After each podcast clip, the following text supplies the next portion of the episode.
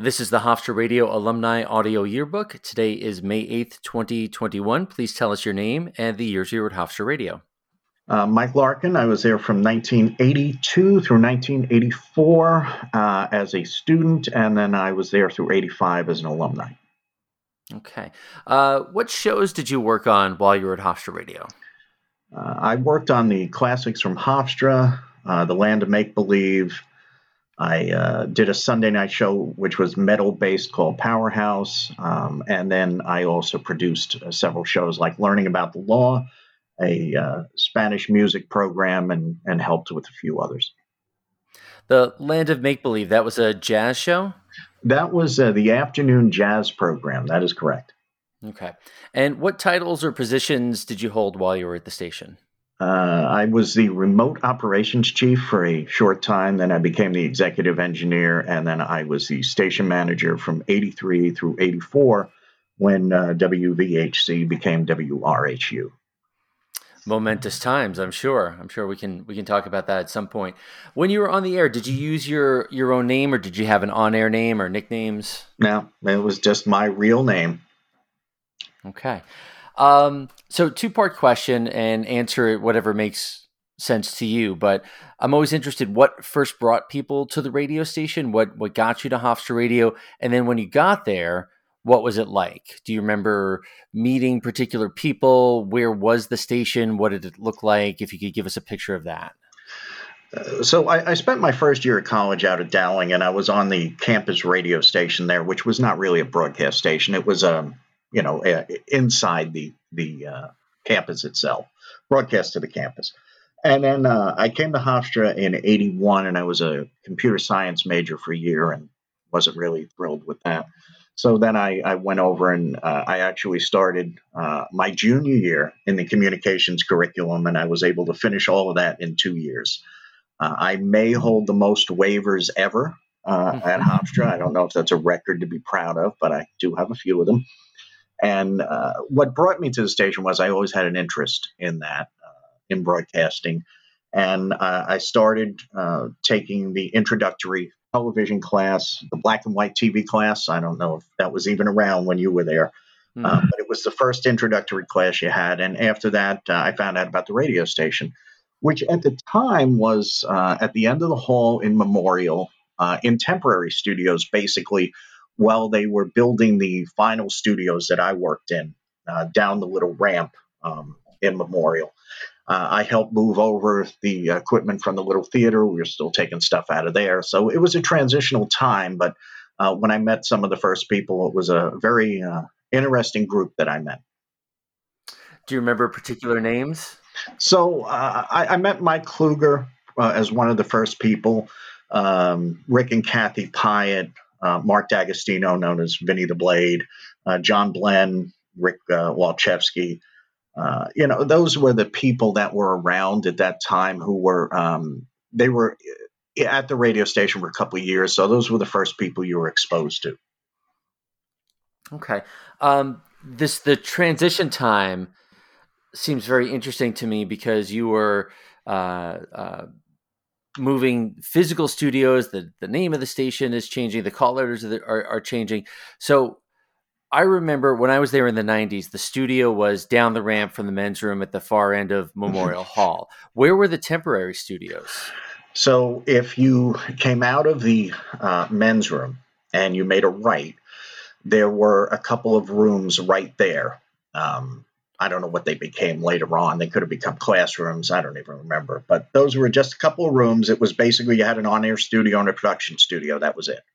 Interesting. So, so you get over to the station. You had some experience at Dowling. You were mm-hmm. interested mm-hmm. in radio, but as you get there, were there training classes that you had to go through? Were there engineering and announcing courses that you took? Uh, it, it, was kind of free form at that time. Um, you took an announcing class, you took a uh, an engineering class, but it, it, was a time, and it's much different, obviously, now with the, the, the way the school is designed. We were part of the cultural arts department at that time.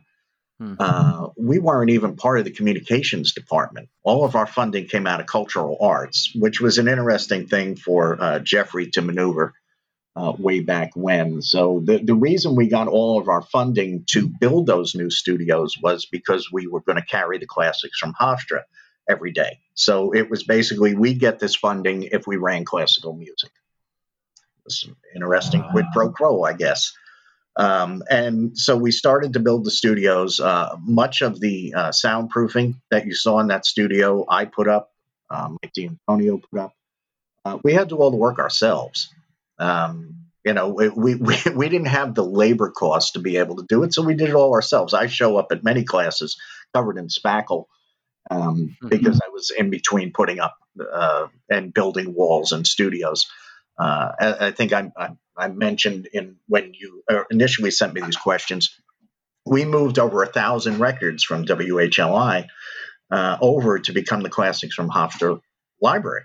Um, Teddy Ronenberger, who was involved at that time uh, over at HLI, he got us their entire record collection. So Mr. D'Antonio and I just threw it in the back of my car and just made about 10 trips and brought it over. So it, it was a time where, you know, we didn't have a large budget. I think our whole budget for the entire year was $150,000. And so it wasn't a lot to work with compared to what, you know, exists now. Hmm. The ambition of youth is certainly helpful in, in endeavors like that, I think. Uh, I don't know if it was youth or the fact that we just wanted to um, have a radio station that we could uh, have some funding for. It allowed us to go from 8A to 2A. It allowed us to, um, you know, it, at least get studios that were realistic versus what we were doing in the other, uh, in either Little Theater or Memorial Hall. Okay, so so you got there. There at the time they were broadcasting from Little Theater still, but in transitioning over to Memorial. No, and, when I got there, we were Memorial. We were still clearing stuff out of Little Theater to put oh. into. You know, it was they hadn't emptied the Little Theater fully yet because they didn't have enough room in the Memorial temporary studios. So we go over to Little Theater, bring equipment over so that we can put it in the new studios that we were building. Okay. And in terms of being on the air, that was the time the station was transitioning from signing on at 2 p.m. to 8 a.m. And that was the addition of the classics from Hofstra. Is that right? That that is correct. Okay. Okay. Because uh, you know things were just were were never explained that well when we were there in the 90s it was just we played the classics and and you'll like it and that's what we do so uh, it was it was understood that it was you know this is what President Shuart wanted. He wanted the classics on, and and that's that's just the way that it is, and you can't do anything about it, even if you don't like it. So to understand how the funding was tied to that and the actual physical build out of the station to me is is is really interesting. Um, we we also went from mono to stereo at that time. So so this is this is a, a huge technological change and, and it's changing the, the the way the station sounds and operates. That's that's a really interesting time to be there. Did you know it at the time that this was an interesting time, or is it just you're we're doing this? Uh, oh, we were all uh, extremely excited because we were new. We knew we were on the uh, cutting edge. Um, that we were taking a college radio station that uh, to expanded hours, we were able to do more. We had a group of people that uh, I was involved with there who went on to do a lot of great things in, in this industry. Uh, you know, so it was it was a time where there we were going to get it done, and you know we did some things that we needed to do to you know I think when I, I sent you my original recap, I, I told you the story of um, we couldn't get any furniture for our office. Our office was on the second floor in Memorial. It was a small room. Um, you came up the back stairs and and you know we couldn't get a lot of furniture. So we'd work with the plant department to find out where furniture was out in the hallway and we'd go appropriate it. And mm-hmm. jeffrey would come in the next day and go oh you went shopping. Um, if, if we, we, we, were, we had to do what we had to do. Um, we also helped out the drama department in finding stuff for them too. We kind of worked together because they didn't have a lot of funding either. So it was a time in the early 80s um, that we had to do what we needed to do to get things done. It sounds it sounds like a very exciting time. It sounds very interesting. So as as you're getting trained there, engineering wise and announcing wise, was there anything that you learned in those classes that stuck with you that was a really good piece of advice, or was it all just part of the you know soaking in the whole culture and the and and the technology of the time? Well, you you learned how to edit tape, which you don't have to do anymore. Um, you learned how to do multi-track recording on. You know, we put in the multi-track studio. We built that studio, which was uh, a, a forerunner. You know, not many people were allowed to use that equipment in the in the multi-track studio at that time. You had to get even more clearance to be able to go in and touch that equipment. But as we were wiring that studio and we did all the Formica work in there and uh, we had to do it all ourselves, uh, it was an interesting time. Uh, you kind of learned on the fly. And, and we all helped each other get better at what we were doing. You had some on-air experience, even if it was carrier current or whatever it was at Dowling, it was limited. But so you get on the air the first time at Hofstra Radio, which I, I guess would have been still WVHC at the time. It was absolutely. Do you do you remember your first time on the air? And if not a specific time, do you remember getting used to being on the air or how you used to feel uh, when you're first announcing or running the board?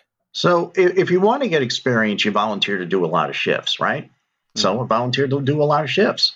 I would do the classics. I would do, if I didn't have a class, I, I'd volunteer to be on the air because the only way you're going to get better is to get experience. So I would volunteer and put myself on the schedule and do whatever I needed to do to get it done. So I, I started on the classics. I started on the land of make believe. Um, and then as I took on more responsibilities at the station, I would uh, just fill in when needed, you know, if somebody didn't show up for a shift. And then I did a Sunday night show, which I created a metal show on Sunday night, which um, I had to convince Jeffrey was a good thing. Um, mm-hmm. But it was a fun time on a Sunday night just to, you know, got a lot of local acts to come on and interview and you know uh, broke a lot of artists that were local on that show. So it was fun. But but in terms of let's say being nervous on the air getting used to it it sounds like you you just jumped right in. Well i, I spent a year at dowling. Even though it's carrier current you still learn to how to do it. You know you, you learn how to, to to flow records. You learn what to say how to be brief how to get a message across. So i did have that experience when i came there who were some of the people who were helpful uh, at the you've mentioned a number of names uh, but who else was around when you were first getting started there that you uh, listened to their show or you were in the studio or working with them that that were helpful in getting you established at the radio station? Uh, elliot lifson who was at hli at the time was doing um, oh what was it called? Rave up Mm-hmm. Might have been that the name of the show. I don't even remember. But Elliot was doing a show. I listened to Elliot. He was uh, extremely uh, polished. Obviously, he was a radio professional already.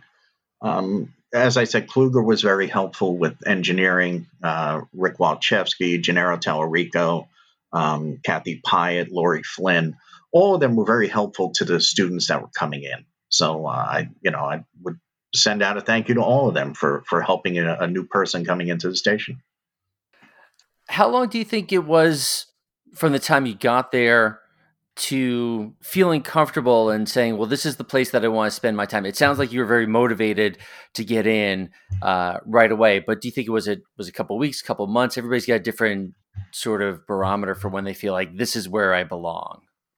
Well, I, I, am the type of personality that jumps right in, and if I jump in, I'm jumping into the deep end of the pool. So this is what I wanted to do. I wanted to make a career out of it. As I said, uh, my first year at, at, Dowling, I was an accounting major, and my second year, when I transferred to Hofstra, I was a computer science major. Um, would have been great careers, but not me. Uh, and I liked uh, the freedom of this. I liked uh, the expansion. It was a great time to be in radio. It was a fun time to be in radio. You didn't have all the corporate owners. Um, it was great and I jumped into the deep end and said, "This is what I want to do." So if I decide I want to do something, I'm going to do it. It, it, it seems to be sort of that that um, uh, that mentality. Let's let's jump in and, and do these things. I was wondering if you would mind talking a little bit more about uh, uh, specifically about the technological side or or the equipment side in terms of going from mono to stereo, going from uh, the different studios. Uh, what was your involvement there, and how did how did that stuff sort of come out? It was how much was Jeff involved? How much were this other students involved in getting that stuff done? Well, uh, the equipment was still the old Gates boards with the, the you know the the old pots on the Gates boards um, that worked occasionally. Um, you had to clean them a lot. Uh, we were still working with old equipment. We had a lot of uh, WABC's old equipment that uh, George Thomas Musgrave and Teddy and Sue Ronenberger got us. Um, mm-hmm. A lot of that equipment was stuff they had decided they were going to replace, and we ended up with it. Um, so we were working with old equipment. Um, we didn't have money to buy new equipment. We put the money for the new equipment into the uh, multi-track studio because that was the place to put it. Uh, but the the rest of the, the equipment was old Gates boards and some old turntables and some old reel to reels, and we cleaned them a lot. We fixed them a lot, and um, we we had an interesting audio chain, which you still had to use patch cables at that time for the audio sure. chain, and, and half of the stuff didn't even work. Um, you had to go around it a lot of times uh, just to to get a signal out it, it, was a fun time uh, just trying to get that equipment to work. And, and Frank Grunstein, who was the chief engineer, um, was a, a, great help. And just, uh, you know, you get, you call Frank, he was the chief engineer at RFM at the time. And, okay, Frank, what am I doing to patch around this now? You know, and then after a while, we just had a sheet that said, if this does this, do this. you know, it was mm-hmm. all we could do. We had some old microphones. Uh, it, it was some of the days I wondered how we we got on the air with some of the stuff we were dealing with. Um, it was fun. You know, the cart machines were very old. Uh, the carts were very old. Um, I'll tell you a funny story. Uh, Musgrave sent us. I don't know if you ever heard of ABC Super Radio. Back no. in, it, it, was so it was supposed to be a national format that ABC was going to launch, and Ingram and, and a few other people were going to be on it. So think of WABC National, okay? So Musgrave sends us all these old carts, but they didn't bulk them before they sent them to us. So I'm driving one time, and all of a sudden I hear the ABC Super Radio jingles on the air. I'm like, okay. Um, you know, it was just one of those things where we had to remind everybody if you're given something, please go bulk it really good first. Um, but that's how we operated. You know, Musgrave would just go, here's a, here's a thousand carts. We didn't get new stuff. It was all used. It was all recycled. Um, as I said, if our budget was 150,000, I think the last year when I was there as station manager, I think we were working off about 150 grand. And you can imagine trying to run a radio station on that is not easy. No, it takes a lot of creativity and a lot of effort, and uh, and uh, uh, you figure things out as you go along. As as as you said, it's if if you don't know how to do it, you figure it out, and and you build off of that.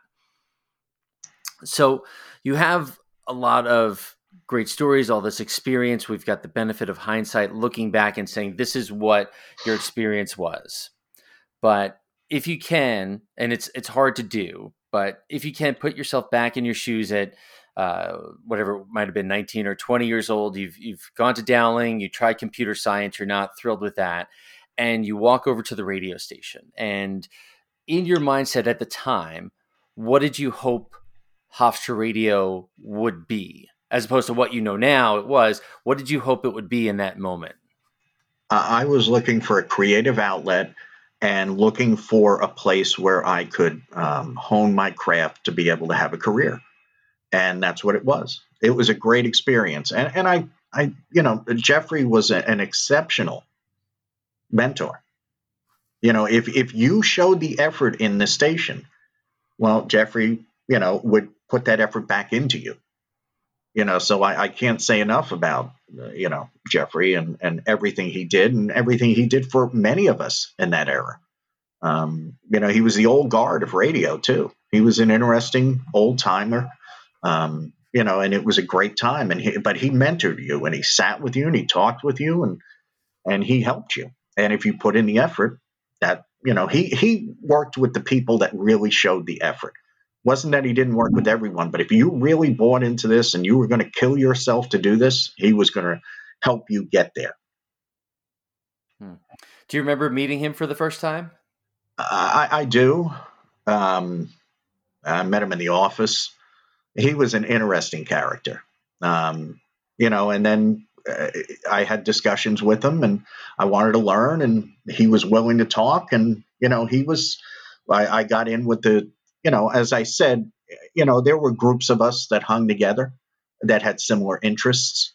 Um, and, you know, we just, we would hang with Jeffrey. He talked with us. He just listened. He was a great sounding board, and you know that we all learned from him. We were all sponges to what he had to say.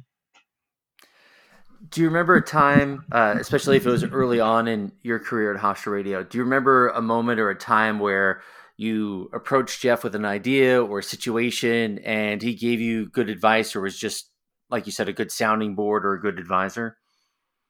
I, I think the the greatest thing about Jeff Kraus was that he was um, he would keep you level headed. You know, we were a bunch of 20, 21 year old kids wanting to do what we needed to do. We had WLIR down the block. We had P5 at night. We had Jeff Foss, who was running P5. We were breaking artists before LAR was. And we kind of got really full of ourselves. And Jeffrey would bring us back down to earth and say, okay, um, don't get too, you know, ahead of yourselves. Make sure that you're honing your craft and just don't think because you've done one little thing that you've, you know, cured the common cold. Hmm. So that was a great thing about him. He would keep us level headed and tell us it's a long road as a career, not just, you know, a short ramp. Mike, these are great stories. Thank you so much for sharing with us and taking the time. And I'm going to come up with more questions, and I'm sure you have more stories. Uh, I'd really love to do this again sometime. Uh, I, I, would certainly welcome it. It's it was a great time, and as you talk to my peers from that era, um, I, I hope that we were the the team that kind of laid the foundation for what came later. I am truly impressed by what I see now. Uh, I believe multiple time college station of the the year. Um, you know, the the I followed some of the careers of, of people that have come out of of Hofstra in the last decade or so. Um, excellent work, and uh, I hope we were some of the foundation that you know made that possible. Absolutely, absolutely, you were. There's not a doubt in my mind, and I think as more people listen to these uh, stories, they'll be able to connect the dots through the decades uh, from what Hofstra Radio was to to what it is today. Thank you uh, for sharing, and uh, yeah, I'm really looking forward to hearing more stories. Absolutely, thank you.